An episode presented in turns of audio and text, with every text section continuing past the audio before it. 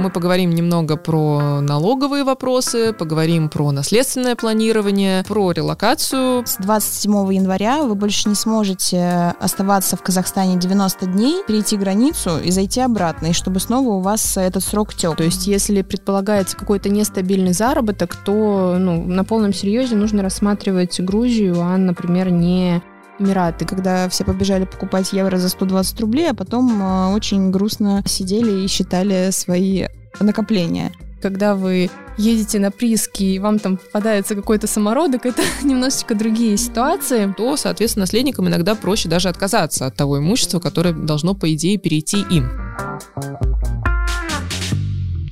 Добрый день, дорогие друзья. Сегодня мы записываем уже пятый выпуск второго сезона подкаста «Юрист головного мозга». Серия подкастов «Юрист головного мозга» создана с целью разобрать самые важные правовые вопросы понятным языком не только с точки зрения юриста, но и с точки зрения других специалистов, чтобы помочь найти выход из сложной ситуации и рассмотреть тему под разными углами. Меня зовут Юлия Андреева, я адвокат, партнер практики частных клиентов адвокатского бюро СНК «Вертикаль». И сегодня, как и в прошлом выпуске, со мной руководители проектов частной практики адвокатского адвокатского бюро. Это Ирина Орешкина и Анастасия Гурина. С ними вы уже знакомы. Я в прошлом подкасте более подробно рассказывала про их специализацию. А обращу внимание, что те э, ресурсы информационные, о которых я буду говорить и упоминать их э, в рамках подкаста, мы обязательно в описании дадим на них ссылку. Обратите внимание, это и телеграм-канал, и YouTube-каналы. Прошлый подкаст мы посвятили итогам 2022 года, с чем мы вошли в 2023 год, с какими законодательными изменениями, на что стоило обратить особое внимание. Мы также упоминали очень интересные судебные дела из разных стран мира. В общем, если вы еще его не слышали, обязательно переслушайте или послушайте еще раз. И сегодня, сегодня мы бы хотели рассказать, наверное, больше моментов, которые стоит запланировать в своем календаре, ежедневнике, либо просто да, планировать свой год с учетом этих важных моментов. Мы поговорим немного про налоговые вопросы, поговорим про наследственное планирование, про релокацию, про в целом важные семейные документы, на которые стоит обратить внимание и привести их в порядок. Немножко, может быть, затронем вопрос инвестиций, ну а там как пойдет. Наверное, начну с того, что будет волновать каждого человека, потому что налоги у нас не обошли стороной, мне кажется, ну, никого не обошли не стороной. Поэтому заглянем в календарик налоговый, о чем необходимо отчитаться перед налоговыми органами в этом году. 1 марта 2023 года до этой даты стоит подать уведомление об участии в иностранных организациях для лиц, которые являлись нерезидентами на дату возникновения участия в иностранных компаниях и ставших налоговыми резидентами уже на дату отчетности отчетности за 2022 год. То есть, если вы были не резидентом, стали участником иностранной компании, но ранее по понятным причинам из-за нерезидентства не отчитывались, то уже как бы став резидентом, стоит отчитаться об этом до 1 марта 2023 года. До 1 мая продлили на один день этот срок. Обычно мы до 30 апреля отчитываемся, но в этом году так выпадают праздники, дни календарные, что до 1 мая продлевают подачу налоговой декларации 3 НДФЛ. А за 2022 год, в рамках которой мы самостоятельно отчитываемся о полученных доходах, доходах, и по итогам которой рассчитывается, ну, также заявляются вычеты налоговые, и а, рассчитывается тот самый налог НДФЛ, который должен быть уплачен в казну. До 1 мая также 2023 года подается уведомление о контролируемых иностранных компаниях для контролирующих лиц за 2022 год с приложением финансовой отчетности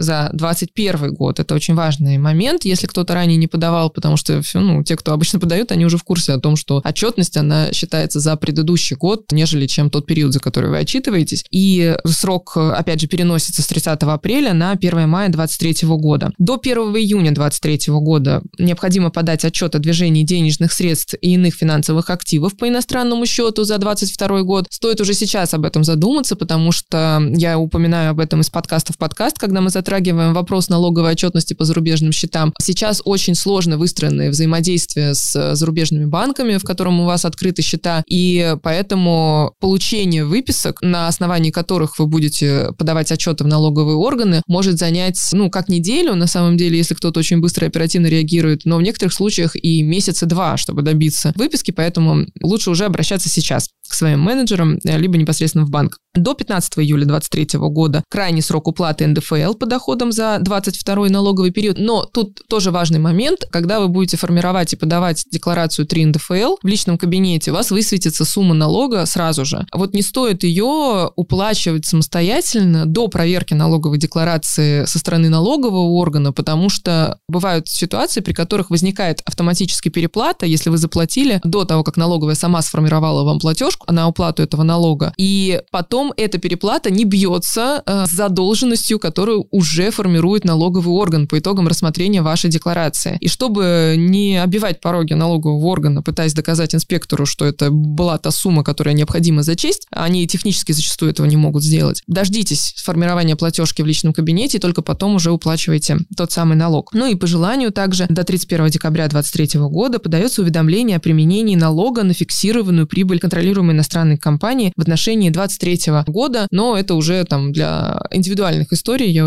уверена, что те, кому это актуально, знают суть этого вопроса. В целом про налоговое планирование календарное выглядит все так. Наверное, каких-то более важных отправных дат нет, но помимо налогов в нашей жизни в этом году стали популярны новые направления. Расскажем о них, на что обратить внимание, может быть, где-то изменились, ну или в принципе актуальные вопросы, связанные с получением ВНЖ, с налоговыми обязательствами. Передаю слово своим коллегам.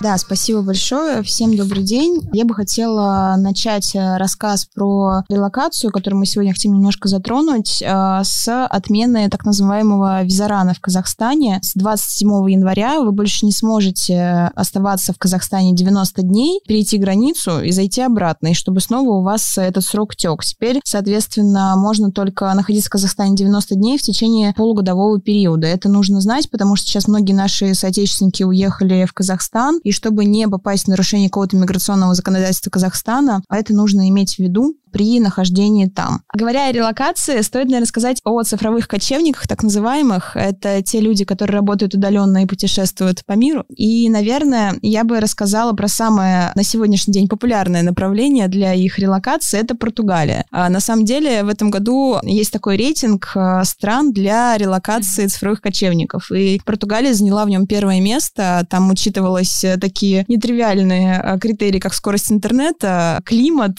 и культурный культурные традиции. Там есть несколько типов виз, но прожив в Португалии 5 лет, вы можете потом подаваться на гражданство. Мне кажется, это очень важно сказать, потому что сейчас в Европе все-таки в основном превалирует гражданство за инвестиции, и не каждый может себе это позволить. Также стоит отметить, что если вы живете в Португалии и работаете на какое-то иностранное государство, в нашем случае, например, это Россия, то в течение первых 10 лет налог на иностранный доход, то есть из России, будет составлять 0%. Также для того, чтобы получить ту самую пресловутую визу цифрового кочевника, сотрудника, вы должны иметь счет в португальском банке, заключить договор аренды на срок не менее года и иметь необходимый доход. А сейчас в Португалии, скажем так, э, МРОД составляет 710 евро, но для mm-hmm. того, чтобы получить визу, вы должны иметь его в четырехкратном размере. То есть это 2800 евро вы должны получать ежемесячно. И также у нас есть еще множество стран, которые оценили преимущество визы для цифровых кочевников. Кажется, Ирина расскажет нам про какие наиболее... Да, друзья, добрый день. Я продолжу тему релокации, которую начала Настя, и понятно, что Португалия у нас самое такое, можно сказать, комфортное направление по всем показателям для релокации, но не стоит забывать и об иных направлениях. Если сравнивать э, там все возможные, да, там, не знаю, Хорватия, Мальта, Эмираты, Греция, Грузия, Венгрия там и прочие страны, то, наверное, самое выгодное с точки зрения затрат на визу у нас является Грузия, потому что виза там выдается бесплатно. У Греции тоже небольшая стоимость визы, всего 75 евро. А вот самая дорогая виза, как ни странно, или может для кого-то это очевидно, это в Мальте. В Мальте стоимость э, визы составляет 300 евро. При этом э, по остальным показателям Мальта достаточно комфортно, потому что виза выдается сроком на один год с возможностью продления, и необходимый доход – это 2 700 тысяч евро в месяц, плюс, соответственно, затраты на там, съем э, жилья в аренду. А в Эмиратах, например, стоимость визы плюс-минус как в Мальте, варианте, там абсолютно небольшая разница, но при этом а, необходимый доход уже 5000 евро, то есть э, здесь придется явно поработать больше, чтобы заработать себе возможность находиться в данной стране. А по условиям визы также год с продлением, то есть здесь э, практически то же самое. Остальные страны менее выгодны с точки зрения соотношения там на затраты на получение визы, поэтому, наверное, я не вижу смысла их рассматривать. Э, ну, про Грузию, да, я уже сказала, что виза бесплатная, и если вы, находясь в Грузии, не будете работать на грузинскую компанию, то, в принципе, налог даже и платить не надо, поэтому тут еще налоговый момент стоит учитывать при выборе места для релокации. И, кстати говоря, в Грузии нет требований по размеру необходимого дохода. То есть, если предполагается какой-то нестабильный заработок, то ну, на полном серьезе нужно рассматривать Грузию, а, например, не Эмираты, где достаточно большой объем заработка нужно приносить в месяц. Стоит сказать о том, что Россия хочет все-таки удержать этих улетающих пташек, э, улетающих специалистов. И вот что предлагает Минцифры в этом году. Они, во-первых, предлагают э, ввести гарантированную бронь от призыва в армию. И также э, Минцифры предлагает оплачивать перелет обратно в Россию айтишникам. Также предлагается повысить НДФЛ для этих специалистов, поэтому не очень понятен какая-то нелогичная структура возвращения российских айтишников. Но помимо тех, кто хочет вернуться, наверняка есть есть и те, кто хочет остаться в тех странах, в которые они переехали. И вот тут у нас э, подключается Турция к релацированным, потому что с 1 января 2023 года туристам, которые находятся в Турции, им нужно будет уплачивать налог э, в 2% на проживание в отелях и других объектах mm-hmm. размещения. То есть у нас же часть уехавших, э, ну, понятно, что снимает какие-то, не знаю, квартиры, апартаменты, а часть все-таки живет э, в отелях. И вот для тех лиц, у которых стоимость вот этого налога, она не заложена заложено в тур,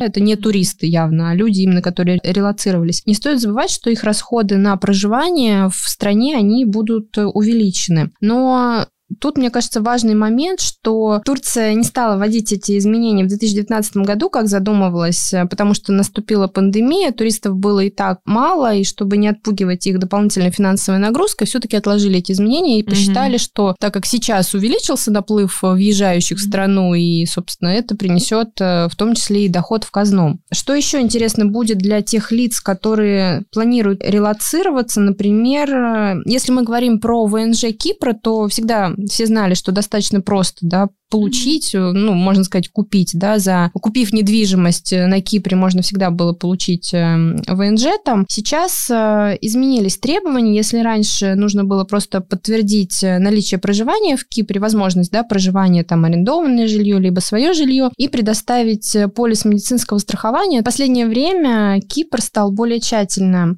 следить за и отбирать тех кандидатов, которые хотят э, закрепиться в данной стране и, собственно, проживать mm-hmm. дальше на Кипре. С 1 января 2023 года увеличился список документов, которые необходимо предоставить э, для рассмотрения вопроса о ВНЖ. Это помимо там тех же документов, подтверждающих проживание и полиса медицинского страхования, теперь нужно предоставлять справку об отсутствии mm-hmm. судимости из страны основного проживания. Нужно предоставлять оригиналы медицинских медицинских документов. Ну, вот это, конечно, да, там такой перечень, как да, бы да, да. свидетельствования. Мне кажется, да, у нас диспансеризацию люди так не проходят, сколько там Но нужно предоставить данных. медицинские документы должны оформляться именно в стране, в которой ты планируешь оформить это ВНЖ. Mm-hmm. То есть непосредственно на Кипре не получится пройти здесь в привычной своей поликлинике, сэкономить и перевести mm-hmm. документы на иностранный язык и привести их туда. Соответственно, расходы тоже на это нужно закладывать. Mm-hmm. Mm-hmm. А, кроме того, нужно будет подтвердить свое финансовое состояние, то есть это и гарантийные письма от банка, и, возможно, какие-то письма от спонсоров, которые будут готовы спонсировать твое проживание и проживание твоей семьи. В общем, значительно увеличился список э, как документов, но для угу. кого-то, возможно, это станет реальным препятствием для релацирования на Кипр. Также хотелось бы отметить, что если вы получили ВНЖ, например, то же самое ВНЖ Кипра или Турции, обязательно нужно уведомить о нем российские власти, то есть органы МВД. Это нужно сделать либо в течение двух месяцев с момента получения, либо в течение 30 дней с момента возвращения в Россию. В противном случае вы можете быть привлечены к административной даже или даже к уголовной ответственности. Каким способом можно уведомить органы власти, либо прийти в органы МВД, свой районный орган на... Да, по месту жительства. По месту угу. жительства самостоятельно подать э, вот эту вот форму заполнить, либо можно отправить почтой. А, это также можно сделать, я думаю, что по доверенности, потому что сейчас э, все-таки многие наши граждане, может быть, приехали на Новый год, потом уехали и забыли уведомить Россию о том, что они все-таки теперь имеют ВНЖ. Вот, но сделать это нужно обязательно, потому что иначе есть риски большие привлечения к административной ответственности, и неизвестно, как сейчас будет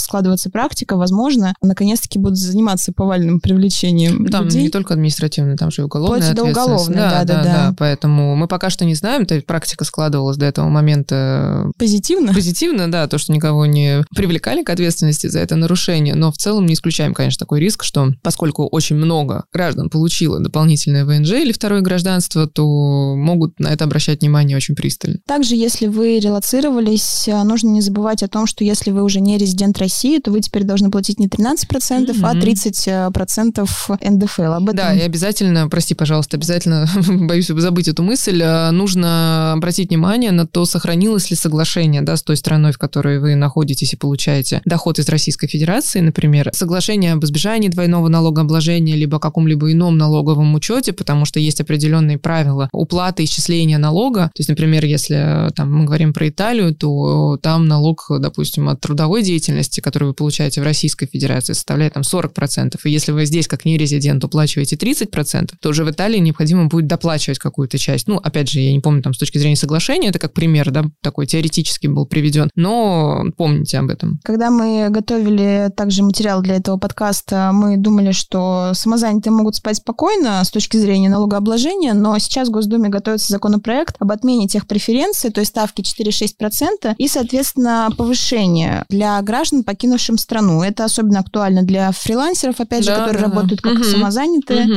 И, соответственно, предлагается обложить их также налогом уже 13%. Ну и продолжая тему порядка в документах, также стоит сказать, что если планируется релокация вообще в каком-то виде, да, допускается переезд, ну или даже если не, не нужен переезд, вы не рассматриваете такие варианты, то все равно ваши там основные документы, они всегда должны быть э, в порядке, а, возможно, с нотариальными копиями. Сейчас я прежде всего говорю о документах таких, как свидетельство о браке, либо свидетельство о расторжении брака, свидетельство о рождении детей. Мы бы посоветовали заранее озаботиться их э, переводом на иностранные языки, их апостилированием, чтобы в любой момент э, можно было просто взять документы, взять своих детей, если это необходимо, и, собственно, поехать в ту страну, которую вы рассматриваете как вариант для релокации, потому что э, в моменте подготовить эти документы будет очень сложно, на тот же апостиль уходит достаточно много времени, угу. там по разным причинам, Минюст от пары дней делает апостиль до нескольких ну, месяцев. Апостиль – это определенный способ заверения документов, который требуется по, для официальных документов в тех стран, которые присоединились к конвенции об апостилировании, и поэтому,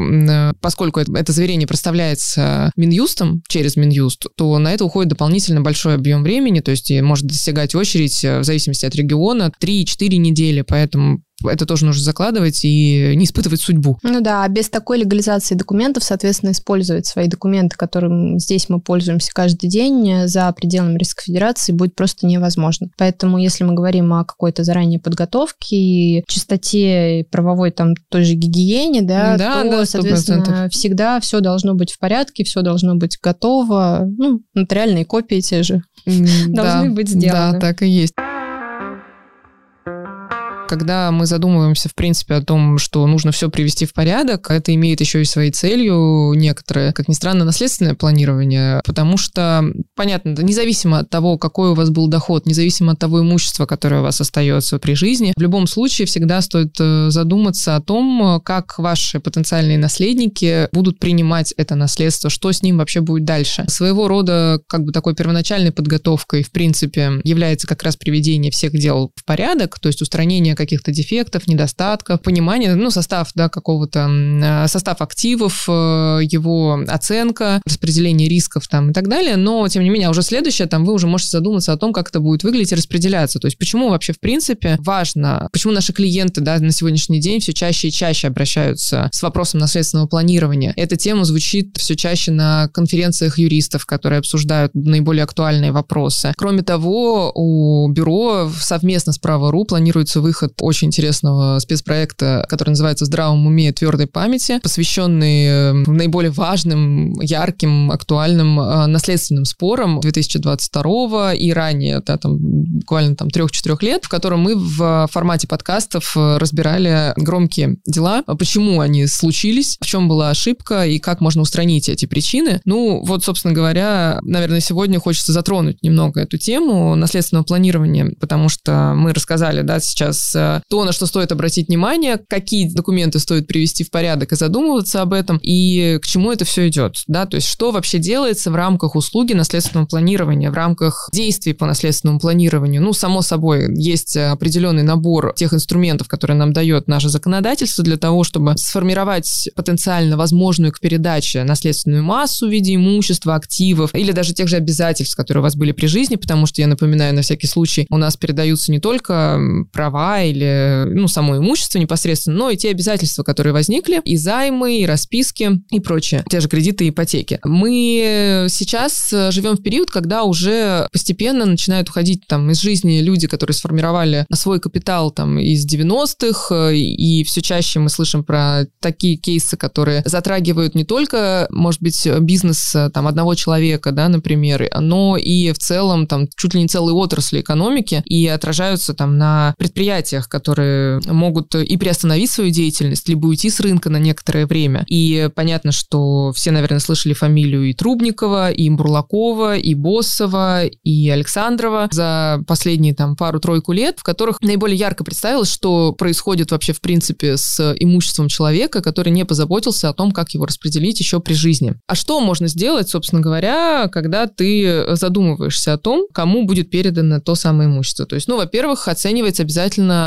комплекс всего этого имущества, да, делается определенный реестр того, что есть в наличии. Плюс э, мы, например, со своей стороны стараемся помочь и берем на себя взаимодействие с юристами из разных стран. Почему это важно? Потому что если у наследодателя есть имущество, опять же, да, что актуально на сегодняшний день, я уверена, что многие будут приобретать и движимое, и недвижимое имущество в тех странах, куда они релацируются, есть, там, допустим, квартира или дом, то когда наступает ситуация наследования, то вопрос налогообложения, он не стоит только в Российской Федерации, мне кажется, потому что по факту во всех других странах э, налоги могут достигать и 60%. И когда человек уходит из жизни, у которого есть, допустим, дом во Франции, то если не использовать э, еще при жизни некоторые инструменты, которые позволяют снизить это налоговое бремя на наследников, то, соответственно, наследникам иногда проще даже отказаться от того имущества, которое должно, по идее, перейти им. Плюс возможно использование дополнительных инструментов, таких как страхование в пользу наследников, и, соответственно, когда наступает наследственная ситуация, то наследники остаются не без средств к существованию, да, иногда бывают ситуации, при которых они даже не могут организовать э, похороны, да, или правильно эту процедуру без средств, то здесь уже как бы есть возможность заранее позаботиться об этом и дать и им деньги, да, для того, чтобы они могли существовать на том же уровне, на котором это было при жизни наследодателя, а в течение какого-то времени, пока они не вступят в наследство и э, не распределят то имущество, которое кому-то из них должно достаться. Но кроме того, еще тоже очень хочется обратить внимание на то, что есть э, ряд вопросов к тому имуществу, которое есть у наследодателя в России, например, с точки зрения предметов искусства. Поскольку эти предметы зачастую приобретались еще на блошиных рынках, э, с рук, э, без сопроводительных документов, то встает всегда вопрос о том, каким образом их передавать, как их вообще стоит упаковать, и как потом наследникам доказать, что это вообще действительно ну, как бы, что это картины, которые принадлежали их отцу или матери, а вообще, в принципе, являются действительно их картинами. Ну, тут как бы лучше обращаться к юристам, лучше обращаться, может быть, к тем, кто занимается искусством, потому что есть ограниченный набор инструментов, которые используются в таких ситуациях, да, там привлекаются оценщики, привлекаются нотариусы, для этого есть специальные процедуры, которые уже более-менее на сегодняшний день отработаны и позволяют все это правильно оформить и подготовить к передаче по наследству. И, наверное, очень важно на самом деле, в контексте составления и подготовки всех документов еще задумываться о завещании, потому что одна из наиболее популярных э, услуг, э, которые пользуются клиенты, и те, кто релацируется, это наследственное планирование. У нас есть, кстати говоря, подкаст э, в рамках, по-моему, первого сезона, если я не ошибаюсь, который был посвящен наследственному планированию. Мы его рассматривали под разными углами и с психотерапевтом. Я там рассказывала более подробно, что мы конкретно помогаем сделать в рамках наследственного планирования. Понятно, что, наверное, самый распространенный инструмент, которым можно воспользоваться, задумываясь вообще о переезде, это завещание. Всегда поможет э, нотариус да, там, правильно сформулировать ваши пожелания. Понятно, что с юристом это было бы гораздо проще, потому что юристы уже отработали да, основные моменты взаимодействия с нотариусом, потому что нотариус говорит там на сугубо юридическом языке зачастую, и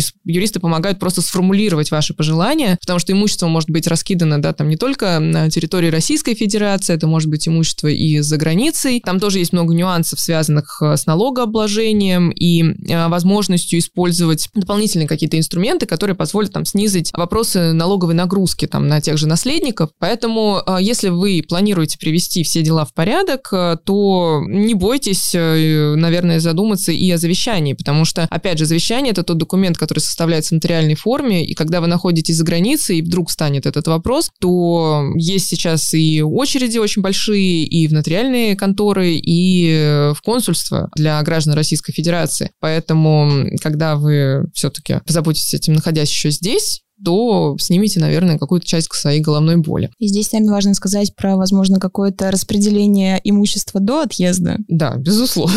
ну, если у вас уже есть идея о том, каким образом вы хотите разделить то имущество, которое было нажито к этому моменту, либо планируется, да, в приобретении, то, конечно, было бы правильно уже заранее, наверное, понять и распределить, э, может быть, даже не в самом завещании, да, как бы иногда что-то передать по договору дарения, как бы если это более выгодно, или продать, а бывает бывает э, гораздо интереснее, чем потом передавать по наследству. Ну да, и, наверное, все-таки структурирование там имущества, оно больше даже не в теме наследственного планирования идет, а именно в теме рациональности управления этим имуществом, Безусловно. когда лицо уезжает из страны, а имущество, да, остается здесь, и, возможно, например, у нас есть страны, которые не разрешают извлекать доход за пределами, да, страны, соответственно, у вас здесь, например, находится какое-то имущество, которое все время сдавалось в аренду, чтобы угу. не попадать на последующие нарушения, там можно рассмотреть разные варианты варианты передачи этого имущества по, возможно, даже по безвозмездным договорам кому-то из близких родственников, которые уже в свою очередь смогут э, извлекать выгоду, угу. и тем самым вы продолжите помогать этим родственникам, в том числе и финансово. То есть много, на самом деле, инструментов. Один из них, естественно, такой основной, это наследственное планирование, но, в принципе, можно и просто как подготовка к релокации задуматься о структурировании и о упорядочивании того имущества, которое есть, и и то, каким образом вы им владеете. Да, и сейчас э, в условиях такой турбулентности у многих стал вопрос в инвестициях, потому что сейчас складываться в валюту – это тоже, наверное, не самое удачное вложение, когда все побежали покупать евро за 120 рублей, а потом э, очень грустно сидели и считали свои накопления. Вот в данный момент одним из наиболее популярных способов инвестирования у наших клиентов – это инвестиции в недвижимость, в том числе и э, для того, чтобы помогать тем родственникам, которые остались в России и которых они, соответственно, тоже продолжают поддерживать. И в том числе сейчас очень популярно у клиентов э, инвестиции в драгметаллы и в золото. Да, на самом деле инвестиции в драгоценные металлы – это, наверное, то, с чем мы за последние полгода сталкивались неоднократно и с запросами клиентов вокруг этой темы, и с просьбами дать конкретные разъяснения о том, что же можно делать э, с таким приобретением. И тоже бы хотелось чуть поподробнее осветить эту тему, потому что наверняка она актуальна не только у ну, наших да, клиентов, да, да. а у большого количества спрос слушателей. Явно. Да, явно спрос растет. Прежде всего стоит сказать, что драгоценные металлы, ну, будем говорить, наверное, для простоты на примере ну, золотых золото, слитков, да, да, да да, они могут быть в собственности как юридических, так и физических лиц. Сразу говорю, что мы рассматриваем те варианты, когда драгметаллы приобретаются законным путем, то есть это либо в банках, на афинажных заводах, в ломбардах, от частных продавцов, то есть все-таки, когда вы едете на прииски и вам там попадается какой-то самородок, это немножечко другие ситуации. Намыли в реке. Да, намыли в реке. Все-таки мы говорим про покупку в строго определенных местах. Там, ну, самые популярные банки и афинажные заводы. Соответственно, Соответственно, у нас драгоценные металлы и камни относятся к объектам, оборот которых ограничен. Но при этом, если они приобретены законным путем, то особых ограничений, каких-то там, не знаю, последствий негативных на владельца такого состояния нету. А что же, собственно, можно делать с э, таким приобретением? Во-первых, можно хранить, э, слитки золотые можно хранить практически в любом месте. Законодательство не устанавливает каких-то особенностей хранения, как, например, с оружием, да, но не стоит забывать о качестве этого хранения, то есть, э, предположительно, слиток должен не деформироваться в процессе хранения, то есть, в зависимости от того, в каком он будет состоянии, там, на момент, например, последующей продажи, от этого напрямую будет зависеть его цена. То есть у нас есть э, среднее качество слитков, когда там какие-то царапины, не знаю, вмятины, которые угу. не влияют на общий вес слитка, но при этом есть и повреждения, да, там сколы или прочее, когда, соответственно, можно уже говорить о том, что часть массы была потеряна и, соответственно, напрямую будет э, потеря в цене данного слитка. Кроме хранения, соответственно, кто-то любит складывать и любоваться, а кто-то хочет э, в последующем распоряжаться. Распоряжение тоже у нас практически свободное. Можно продать, опять же, в банк, э, на аукционе по своему усмотрению, можно сдать в ломбард. Опять же, да, большой спектр мест, куда можно сбыть mm-hmm. приобретенное. Э, также можно переплавлять, но вот, вот если мы переговорим о переплавке, то в последующем на изделие, которое было получено из вот этого золотого слитка, все-таки необходимо ставить пробу. То есть у нас есть специальные организации, mm-hmm. которые занимаются апробацией, и после того, как будет проставлена проба, дальше можно уже реализовывать э, вот этот вот э, предмет ювелирного искусства, который был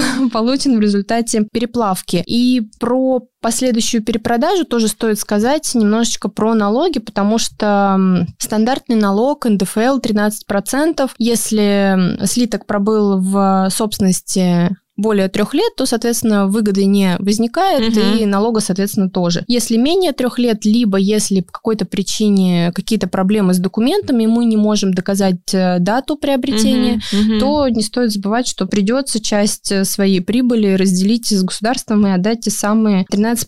Ну или 30. Ну, или 30, да, у кого как. И в июле 22 года были приняты очень интересные изменения. Возможно, в связи с ними возрос спрос на данную инвестицию. Доходы от реализации золота в слитках, которые были получены в 22 и 23 годах, они у нас не будут облагаться НДФЛ. То есть э, вот это вот, видимо, было толчком э, к привлекательности данного инструмента инвестиций. Поэтому, если немножечко так э, резюмировать угу. все сказанное, покупать можно, есть специально отведенные места для покупки, можно хранить, можно перепродавать. Выгодно сначала похоронить там в течение трех лет, а потом уже с определенной наценкой перепродавать, потому ну, что да, все-таки да, да. это более угу. устойчивая валюта, чем а, обычная, привычная нам там деньги, да, валюта. Да, интересно, на самом деле. Ну, посмотрим, как будет развиваться здесь события. Пока что, ну, действительно, мы отметили просто, почему этот вопрос, потому что увеличивается поток обращений как бы с консультациями по поводу этого вопроса.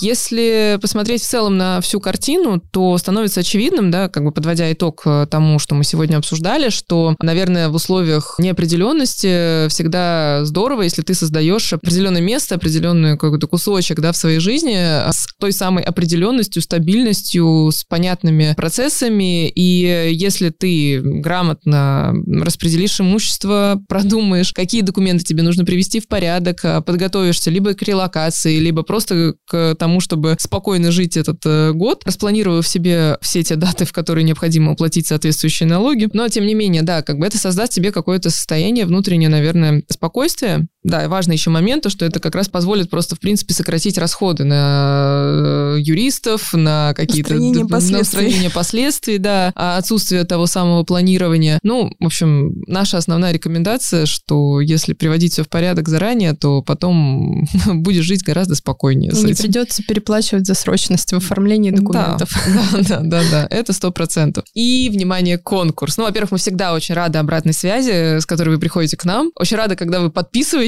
на нас, прослушивая наши подкасты. И очень хочется услышать какую-нибудь классную идею следующих выпусков, поэтому я объявляю торжественно конкурс на лучшую тему для одного из следующих выпусков. Ну, а приз, э, о нем я скажу обязательно в своих сторис. А куда предлагать темы? Темы предлагать обязательно в директ. Можно в телеграм-канал писать. У нас там очень много ответственных лиц, которые готовы будут ответить. Ну, либо мне в Инстаграме можно всегда в аккаунт написать напрямую. Я открыта к общению, поэтому буду очень ждать ваших сообщений. Вот, с вами были Юлия Андреева, Анастасия Гурина и Ирина Орешкина. Спасибо вам большое. Спасибо. Спасибо.